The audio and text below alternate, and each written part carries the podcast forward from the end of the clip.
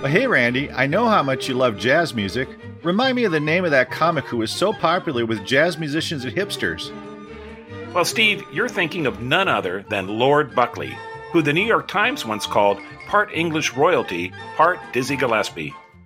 Trains now leaving for Ronsdale, Gonsdale, Flipsdale, Jam City, Rats Cross, Crest Cross, Ratitude, Latitude, Batitude, Attitude. I'm Steve McClellan. And I'm Randy Hodgins. And today we feature Lord Buckley, a truly unusual comedian popular in the first half of the 20th century. Born Richard Myrle Buckley in Tuolumne, California in 1906, by the 1930s he was performing in Chicago as an MC and at his own club, Chez Buckley. During World War II, he performed in USO shows and formed a lasting friendship with Ed Sullivan. After the war, Buckley developed his comic persona, combining an aristocratic bearing with rhythmic hipster slang popular with jazz musicians.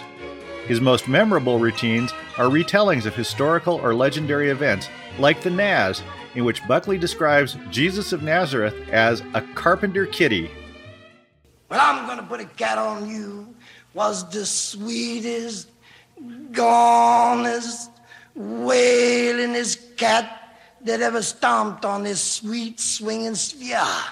And they called this your cat the Naz. That was the cat's name. He was a carpenter kitty. Much of Buckley's delivery was influenced by musicians like Cab Calloway, Louis Armstrong, and Count Basie and the British aristocracy, perhaps because his father was English. Other well known routines were retellings of historical speeches, like the Gettysburg Address and Mark Antony's funeral oration, where friends, Romans, and countrymen got the true Buckley hipster treatment.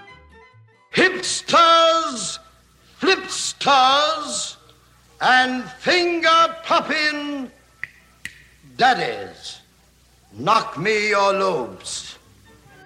Now, Lord Buckley was also a figure in the early days of television, particularly The Ed Sullivan Show, and with an appearance in 1956 on Groucho Marx's You Bet Your Life. Lord Buckley, how'd you get to be a lord? Are you a wrestler? Well, no, sir. You see, that's a philosophy of mine that I claim that all ladies and gentlemen are lords and ladies.